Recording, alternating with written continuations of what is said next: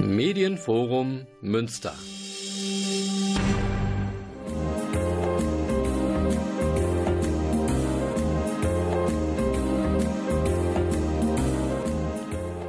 Der Lesewurm. Neuerscheinungen aus dem Buch- und Hörbuchbereich. Präsentiert von Volker Stephan.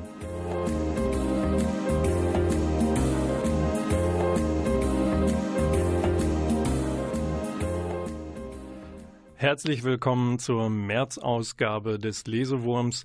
Ja, worauf kann ich euch heute Appetit machen? Wir haben ein bisschen Sport, ein bisschen Thriller, ein bisschen Gesundheit. Wir haben gleich im Anschluss nach der nächsten Musik ein Interview mit Jörg Hartmann, also bleibt am Ball. Und Appetit machen vielleicht mit einem rote Linsen Dahl. Dahl sagt euch vielleicht was. Indisch-pakistanische Küche, gerne Hülsenfrüchte gerne aber ohne Hülsen. Und ich blätter gerade in den Rezepten in einem Gesundheitsbuch. Gesundheit zum Mitmachen, bei, erschienen bei Knauer. Frei von Kopfschmerzen heißt es da. Das ist, äh, Mitmachen ist wirklich ernst gemeint. Man kann Tagebuch führen und hinten auch lecker und gesund kochen. Und rote Linsendahl habe ich probiert, ist wirklich sehr zu empfehlen. Genauso wie die erste Musik des Abends, die kommt von Chleb Koladin. Das ist ein Russe, der ist Keyboarder bei I Am the Morning und hat jetzt sein Soloalbum vorgelegt. Und davon hören wir The Best of Days.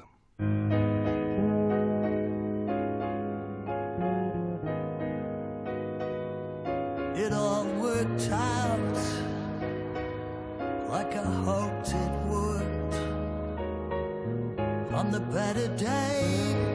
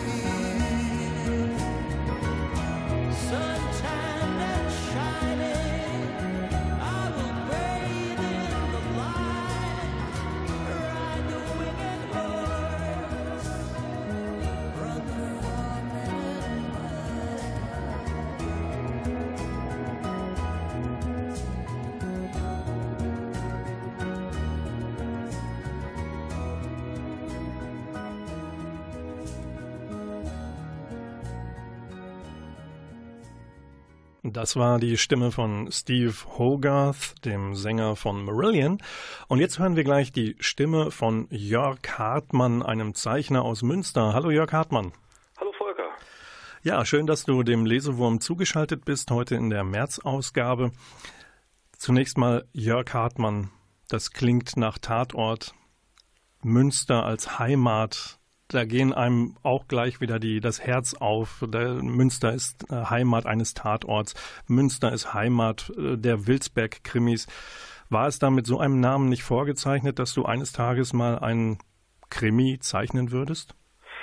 Oh, das weiß ich gar nicht. Also ich bin da ja ähm, eigentlich mehr so wie die Jungfrau zum Kinde, zum äh, Münster-Krimi-Zeichner geworden. Ähm, da gab es, glaube ich, gar keine Vorbestimmung. Also das ist, das ist eine Aneinanderreihung von ähm, unglaublichen Zufällen, die dazu geführt hat. Nenn doch mal den entscheidenden Zufall, dass Jürgen Kehrer und du zusammengekommen seid.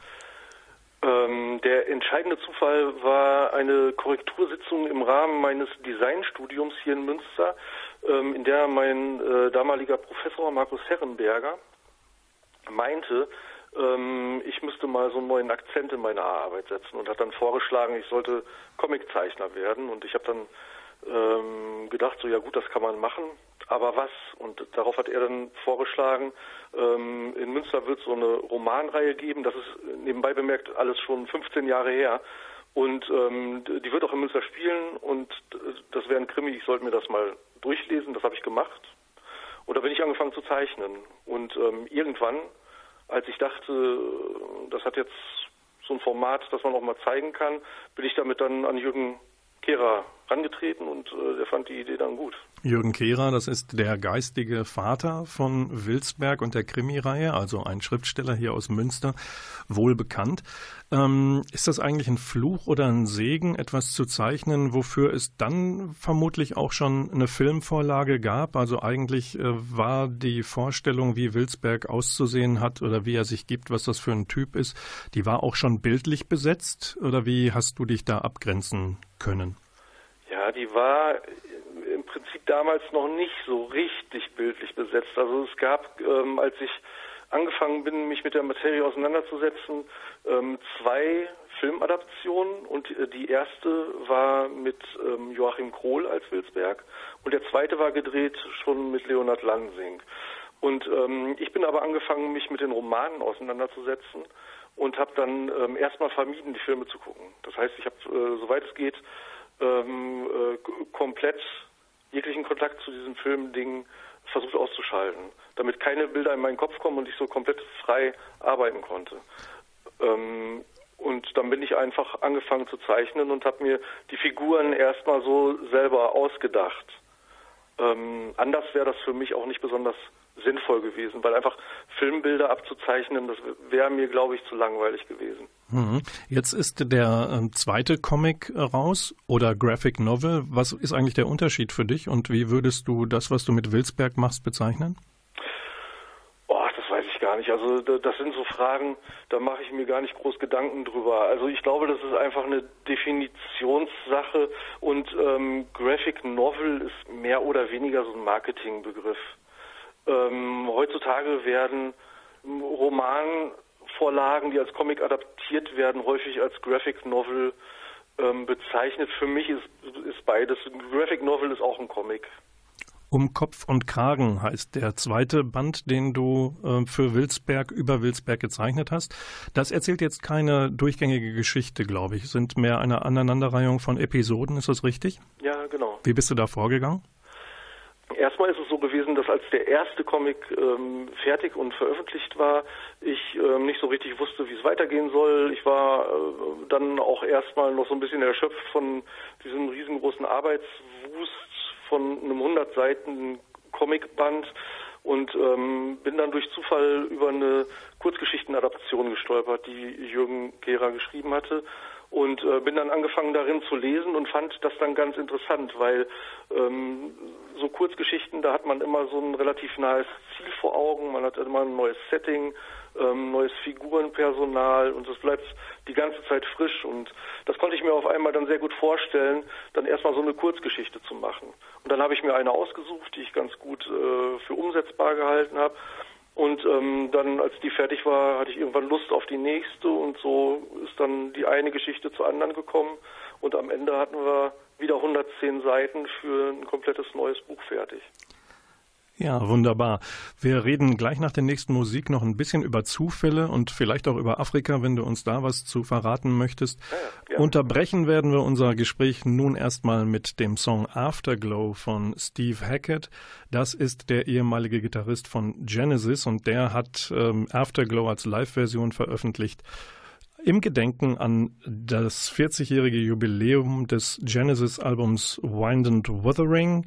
Das ist das letzte, wo Hackett mitgespielt hat. Und jetzt hören wir Afterglow.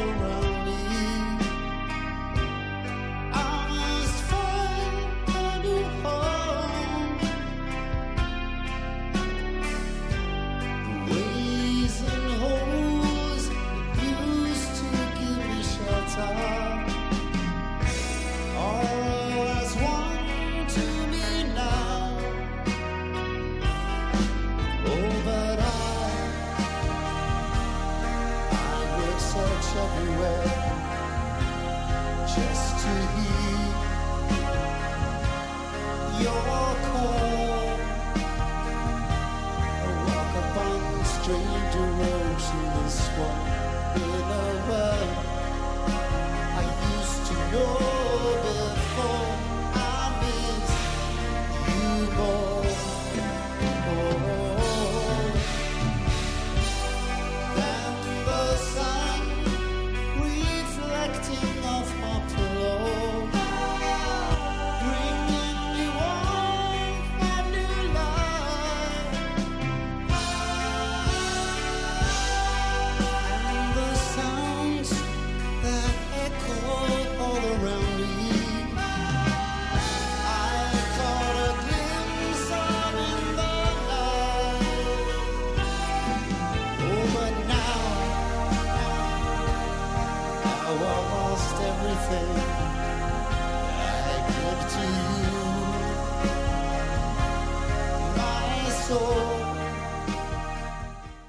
Wir sind zurück in der März-Ausgabe des Lesewurms hier auf Antenne Münster. Zugeschaltet ist uns Jörg Hartmann und der hat uns gerade ein bisschen erzählt über seine Arbeit am zweiten Wilsberg Comics. Jörg, für einen, der eigentlich im Klassenraum arbeiten wollte oder in einer Kita, ist es doch recht ungewöhnlich, dich jetzt in einem Atelier in der Sophienstraße anzutreffen. Was waren das für Zufälle, die dich vom Pädagogikstudium abgebracht haben? Ich weiß gar nicht, ob ich unbedingt so vorhatte, ähm, Pädagoge zu werden. Ähm, ich habe während des Studiums ziemlich schnell gemerkt, dass das nichts für mich ist. Und ähm, dann habe ich mich zurückbesonnen ähm, auf Talente, von denen ich wusste, dass sie irgendwo schlummern und bin einfach angefangen, ähm, eine Mappe anzufertigen und habe mich dann mit der in Münster am Fachbereich Design beworben und äh, da bin ich dann auch gelandet. Dann hast du ein bisschen über einen Schulbuchverlag einen Weg genommen. Ähm, dann hast du erzählt, dass dein Professor dich dann eher davon abgebracht hat und gesagt, mach doch mal lieber was in Richtung Comic. Das sind so nochmal zwei Wegmarken, wo du gesagt hast, okay, das hat mich in die Richtung gebracht, äh, wo ich heute äh, mich betätige? Ja, auf jeden Fall. Also ähm, ursprünglich war auch nicht die Idee, ähm, Zeichner zu werden, sondern Grafikdesigner. Das heißt, ich habe gedacht, ich sitze irgendwann in der Agentur und mache Werbung oder irgendwas in der Richtung. Ähm, dann kam zufällig die Möglichkeit äh, für den Westermann Verlag Schulbücher zu illustrieren. Damit bin ich dann angefangen. Ähm, dann kam irgendwann relativ zügig das erste Angebot für ein Kinderbuch und dann irgendwann ähm, halt diese Comic-Idee. Und das ist eben tatsächlich eine Aneinanderreihung von Zufällen gewesen, ja. Dich jetzt als ähm, Comic- oder Graphic-Novel-Zeichner ähm, zu bezeichnen, würde allerdings äh, zu einseitig sein, denke ich. Du machst äh, sehr viele verschiedene Sachen. Was ist denn so das, womit du dein Schaufenster bestückst oder wenn dich jemand fragt, äh, was ist so das, das Wichtigste für dich, mit dem du dich beruflich beschäftigst? Welche, was wäre das? Oh, das kann ich gar nicht sagen. Also, ähm, also ich beschäftige mich mit allen Sachen, mit denen ich mich beschäftige, weil ähm, die mir Spaß machen und weil die mich irgendwie reizen. Das heißt, wenn ich mich ähm, gerade sehr intensiv mit ähm, Landschaftsaquarellen auseinandersetze, dann würde ich wahrscheinlich sagen, das sind äh, Landschaftsaquarelle. Jetzt im Moment ähm, ähm, setze ich mich wieder intensiv mit so einem Comic-Thema auseinander, würde ich jetzt sagen. Welches ist das? Ähm, das ist noch ein bisschen geheim. Oh. Das ist was ganz Neues und äh, auch was sehr Spannendes. Was muss ich dir bieten, dass du uns ein bisschen mehr verrätst? Nee, gar nicht. Das kann ich wirklich nicht sagen. Okay. Also ich darf das auch gar nicht sagen. Das ja. ist noch top secret. Mhm. Architektur ist auch ein Thema bei dir? Ja, auf jeden Fall, ja. Mhm. Pinsel, Tusche, Bleistift, das sind die Mittel, mit denen du dich am besten ausdrücken kannst? Oder bist du flexibel oder hast du dich festgelegt? Wie ist das bei dir als Zeichner? Ja, das hängt immer, ähm, also ich bin, ich bin da flexibel und überhaupt nicht festgelegt. Und ähm, so auf welches Medium ich zurückgreife, liegt ähm, an mehreren Sachen. Also erstmal, wenn, wenn das ein Kundenauftrag ist, dann natürlich an den auch hängt das ein bisschen an den Vorstellungen des Kunden. Aber wenn ich da frei entscheiden kann, dann suche ich mir das Medium immer anhand ähm, des Inhalts aus. Also das heißt, wenn ich eine Geschichte illustriere, von der ich denke, da wäre so eine Tuschetechnik äh, so eine schöne Sache, dann mache ich das. Und wenn ich denke, das ist eher was für Bleistift oder vielleicht auch für digitale Arbeit, dann entscheide, entscheide ich mich auch dafür. Also ich habe jetzt, ja, du hast mir verraten, dass es nach Afrika geht in Kürze. Warum? Hat das mit deiner Arbeit zu tun oder machst du Urlaub? Nee, das hat mit meiner Arbeit zu tun. Ähm, ich habe eine Einladung gekriegt von der deutschen Botschaft in Guinea ähm, und die haben ähm, einen Comiczeichner gesucht, der Deutschland da auf einem Comic-Festival vertritt. Und ja, da habe ich mich nicht zweimal bitten lassen und reise dann im April spannenderweise nach Westafrika und ähm, nehme da an einem westafrikanischen Comic-Festival teil. Und hast vermutlich ein paar Arbeitsproben mit dabei. Was steckst du ein und zeigst von dir oder zeichnest du alles live und dann wird es da vor Ort begutachtet? Ja, also ich werde da ähm, einen Workshop anbieten, da wird es einen Aquarell-Workshop äh, geben und ähm, ich nehme natürlich selbstverständlich ähm, Arbeiten mit und äh, weil das aktuellste der Wilsberg-Comic ist, habe ich natürlich Wilsberg im Gepäck.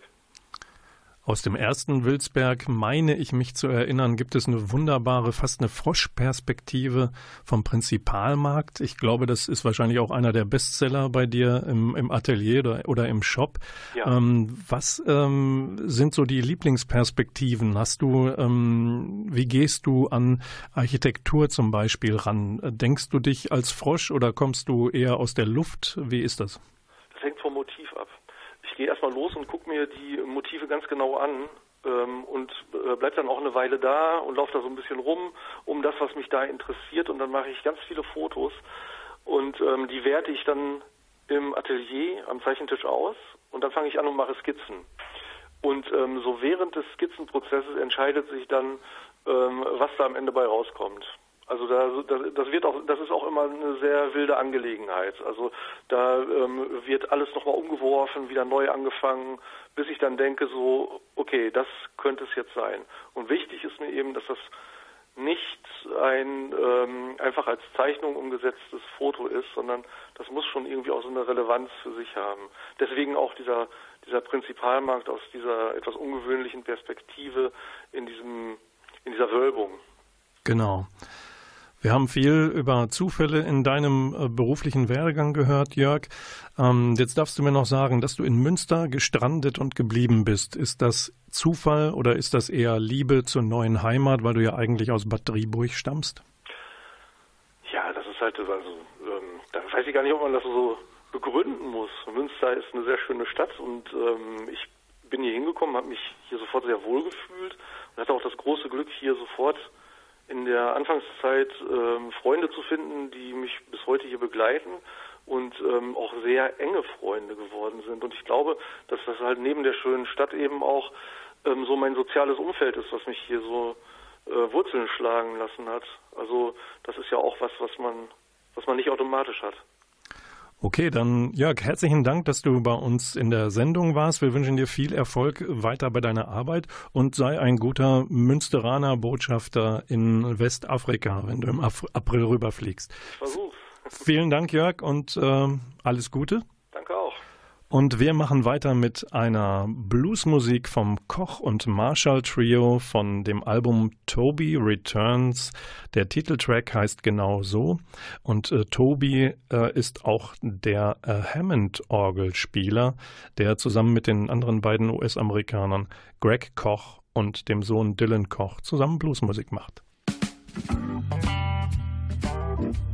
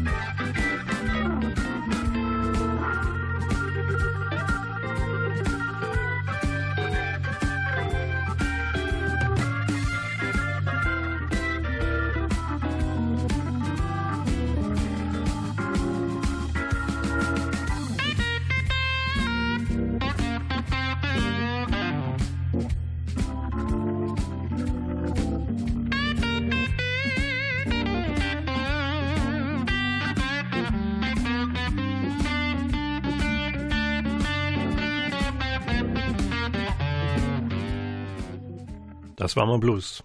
Der Lesewurm im März begrüßt euch zurück zu seiner Sendung. Wir haben eben mit Jörg Hartmann gesprochen, der den zweiten Wilsberg Comic gezeichnet hat, nach Kurzgeschichten von Jürgen Kehrer. Und in der Hand halte ich jetzt gerade einen anderen Comic namens Black Panther. Der ist bei Marvel erschienen und äh, falls ihr ab und zu mal am Kino vorbeigeht in Münster, da läuft gerade der Film dazu und Black Panther ist eigentlich eine alte Geschichte aus dem Marvel-Reich, wo ein ähm, schwarzer Superheld aus einem afrikanischen Hightech-Staat Wakanda kommt und ja, nicht mehr oder nicht weniger als die Welt oder dieses Königreich retten soll. Und äh, das gibt's jetzt also einerseits im Kino zu sehen und andererseits die Comic-Vorlage ist auch gerade erschienen. Wir sind mittendrin in der März-Sendung und kommen zur Top 5 der Hörbücher für den Monat März und fangen an mit dem fünften Platz. Und da liest Johann von Bülow Despont ein, die Leben des Vernon Subutex. Da geht es darum, wie steht es um die französische Gesellschaft aktuell. Erzählt wird das am Leben eines Plattenladenbesitzers, Vernon Subutex eben. Der erfährt am eigenen Leib, wie es eigentlich gerade um Frankreich bestellt ist. Er wird nämlich arbeitslos und muss sich durchschlagen, landet auf dem einen oder anderen Sofa seiner Freunde, ehemaligen Freunde, und er fällt weit nach unten, da wo das echte Leben spielt. Erschienen ist das bei der Audio Verlag. Platz 4. Vanida Karun liest Alice Feeney. Manchmal lüge ich. Erschienen bei Argon. Das ist ein Thriller mit einer Hauptfigur, mit einer besonderen, denn die liegt im Wachkoma. Die kriegt alles mit um sie herum, auch die Erzählungen, also die, das, was ihnen ihre Familienmitglieder berichten über einen Autounfall, den sie erlebt hat. Die Frau ist verheiratet, heißt Amber und ist, soweit sie sich erinnern kann, ihrer Jugendliebe begegnet. Und dann kam es zum Autounfall. So ganz zufällig kann der allerdings nicht geschehen sein, denn sie muss um ihr Leben fürchten und dringend aufwachen, damit sie den Fall klären kann. Und das ist sehr, sehr spannend erzählt. Auf Platz 3 Frank Arnold liest Robert Harris München erschienen bei Random House Audio. Und das ist die Welt am Vorabend des Zweiten Weltkrieges 1938. Es gibt äh, aus den beiden Außenministerien des Deutschen Reiches und Englands zwei Menschen, die sich bemühen, die Konferenz von München, wo allerlei Staatschefs sich um Hitler gruppieren, zu einem Erfolg zu machen, und zwar zu einem Erfolg für den Frieden. Das will auch der Deutsche. Er will das aber undercover, weil er nämlich Teil der Widerstandsbewegung gegen Hitler ist. Leider, wie wir wissen, war das nicht von Erfolg gekrönt, aber Robert Harris erzählt meisterhaft von dieser Zeit und dem Ringen um den brüchigen Frieden. Auf Platz 2 der Hörbuchcharts im März beim Lesewurm ist Christian Baumann, der liest Rachel Joyce. Und zwar Mr. Franks fabelhaftes Talent für Harmonie, erschienen bei Argon. Wer kennt eigentlich Nina Georges Lavendelzimmer? Da geht es um eine verlorene Liebe und die Gabe eines Buchhändlers, Menschen mit exakt passenden Büchern wieder glücklich zu machen. Und bei Rachel Joyce ist das nun dieser Mr. Frank, der betreibt einen Plattenladen. Der Plattenladen kämpft ums Überleben, aber Frank weiß mit passender Musik die Menschen eben glücklich zu machen, bis auf eine Frau. Denn da steht eines Tages eine zerbrechliche und schöne Kundin, die er gar nicht kennt, vor der Tür und für die findet er partout keinen Song, keine Platte. Und das ist eine wunderschön erzählte Geschichte. Platz 1 im März beim Lesewurm Hörbuch ist ein Hörspiel nach Irmgard Coin. Das heißt, nach Mitternacht erscheint bei der Audioverlag. Und da sind wir mitten in der Nazi-Zeit, vor Ausbruch des Zweiten Weltkrieges, und begegnen gleich in, den, in dem Einspieler Sanna, einer 19-Jährigen, und Gerti. Die Stimmen gehören Lisa Wagner und Britta Steffenhagen. Und ähm, das ist ein Exilroman, den Irmgard Coin ähm, veröffentlichen musste außerhalb Deutschlands. Das beschreibt die ganze Absurdität des Lebens in Nazi-Deutschland anhand von Sanna, der 19-Jährigen, die mit ihrem Freund Franz einen Zigarettenladen aufmachen will. Der wandert jedoch in den Knast. Warum? Weil Franz von einem SA-Mann und Konkurrenten denunziert worden ist. Franz kommt irgendwann wieder raus und will allerdings Rache üben. Und in dem Moment muss Sanna sich entscheiden. Das ist eine schwierige Prüfung. Will sie ihn unterstützen oder wie soll sie sich verhalten? Und jetzt hören wir den Ausschnitt aus Irmgard Coins nach Mitternacht, die Stimmen von Lisa Wagner und Britta Steffenhagen. Und direkt danach geht's mit der Musik weiter von Spock's Beard Freak Boy Part 2 von der Deluxe Edition Snow Life. Gnädiges Fräulein, aber Sie haben die nationalsozialistische Weltanschauung nicht begriffen.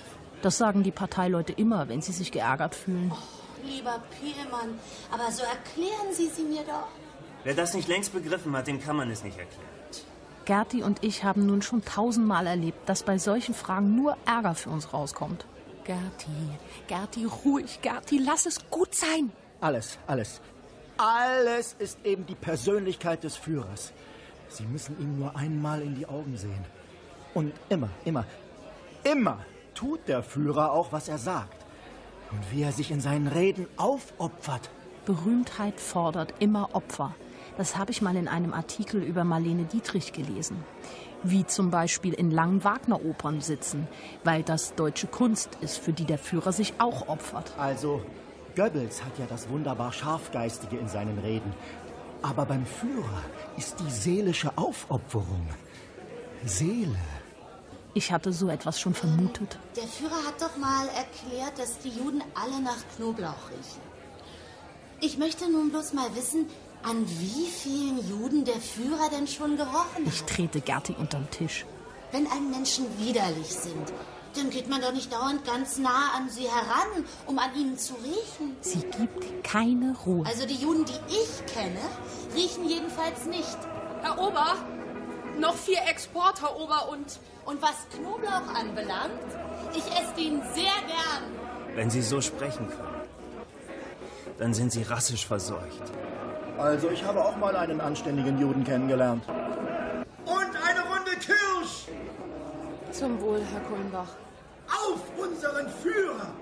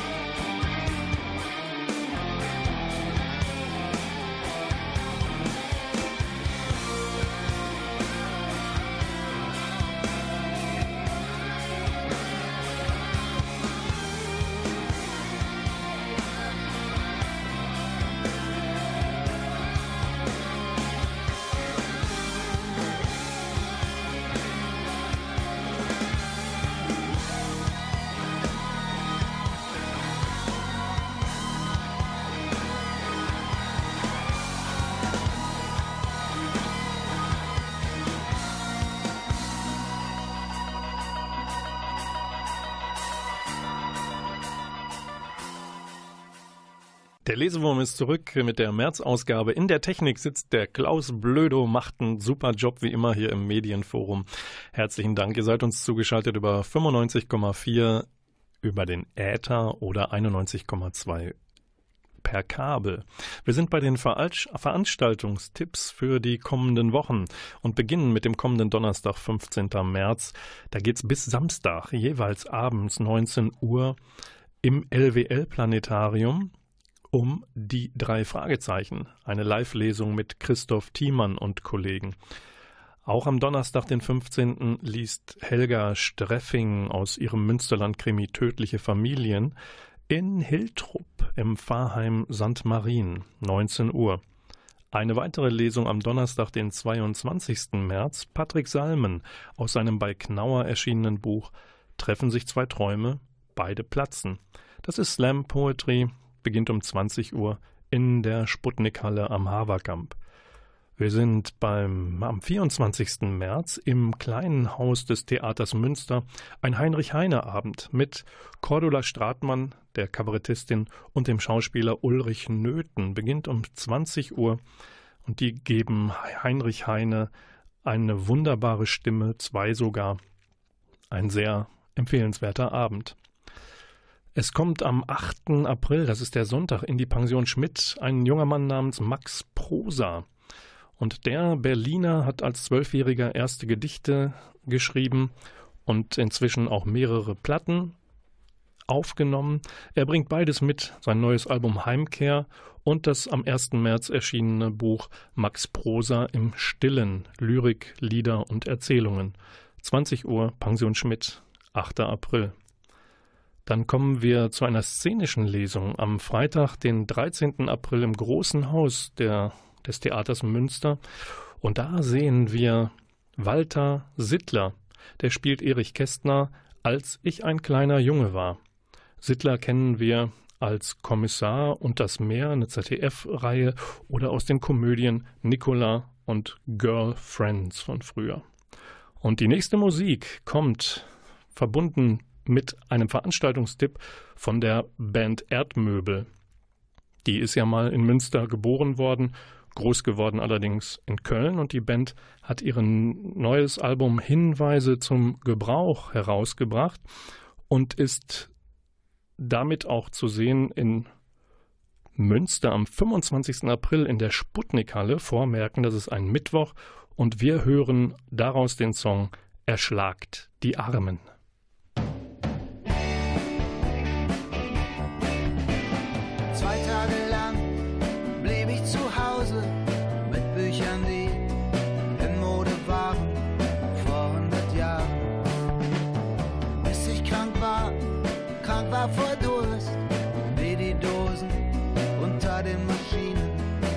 Kopf voll Flusen.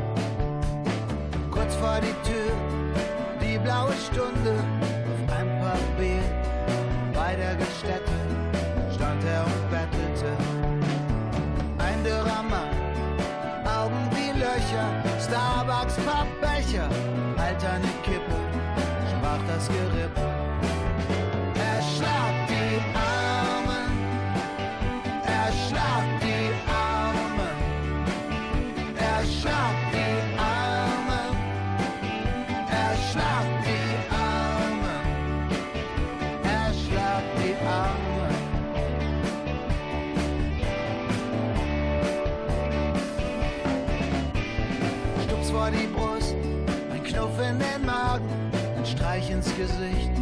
Das Knie in die Mitte, er sagte nur bitte nicht. Da ragte hinaus, aus Stadtwerke Wagen, eine Dachlatte, weich wie Watte war seine dreckige Jacke. Und noch ein Schlag des Toten steif lag er, still wie die Nacht in dieser Stadt, die uns ausgespuckt hat.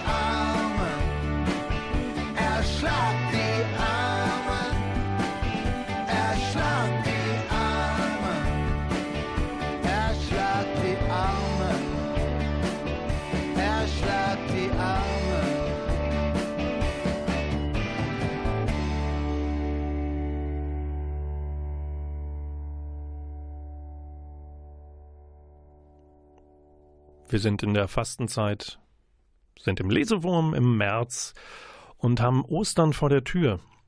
Fastenzeit ohne Sport funktioniert nicht. Ich gebe euch ein paar Tipps für den Fall, dass ihr nicht selbst Sport treiben wollt, aber vielleicht lesen oder hören möchtet. Probiert's doch mal mit Jürgen Klopps Biografie Ich mag, wenn's kracht. Die hat verfasst Raphael Honigstein und bei Hörbuch Hamburg ist die Hörbuchfassung erschienen, eingelesen von Schauspieler Achim Buch oder Fußball spielen lassen in Gedanken. Ähm, lest was über Heiner Stuhlfaut. Wer war das? Der Torwart des einst sehr erfolgreichen Fußballclubs 1. FC Nürnberg.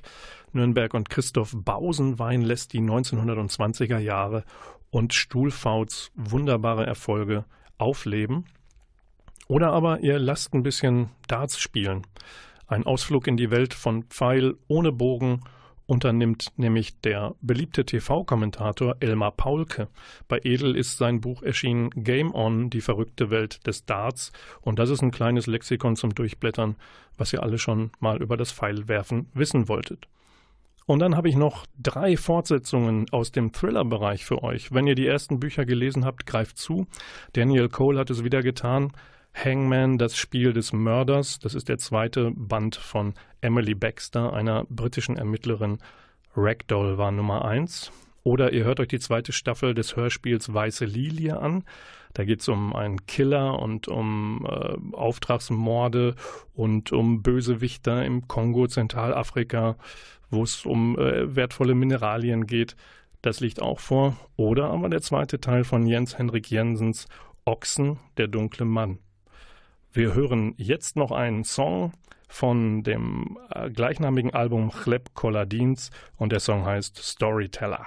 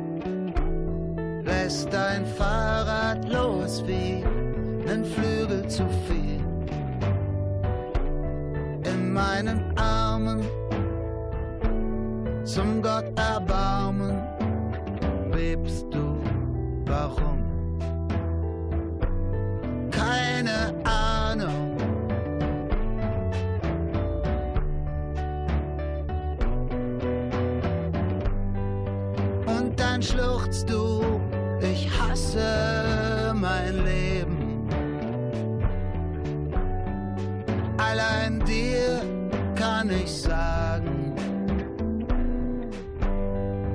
mein Vater wird mich in die Lehre geben.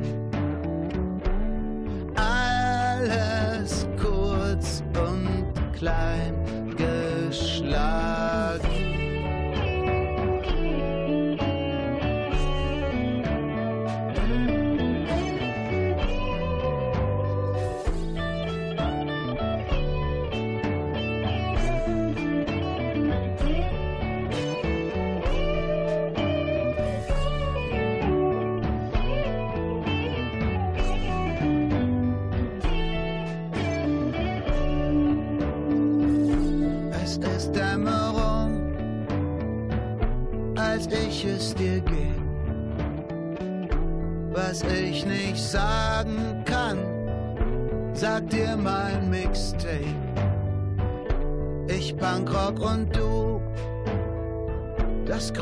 Apfelshampoo, du Stadtverwaltung.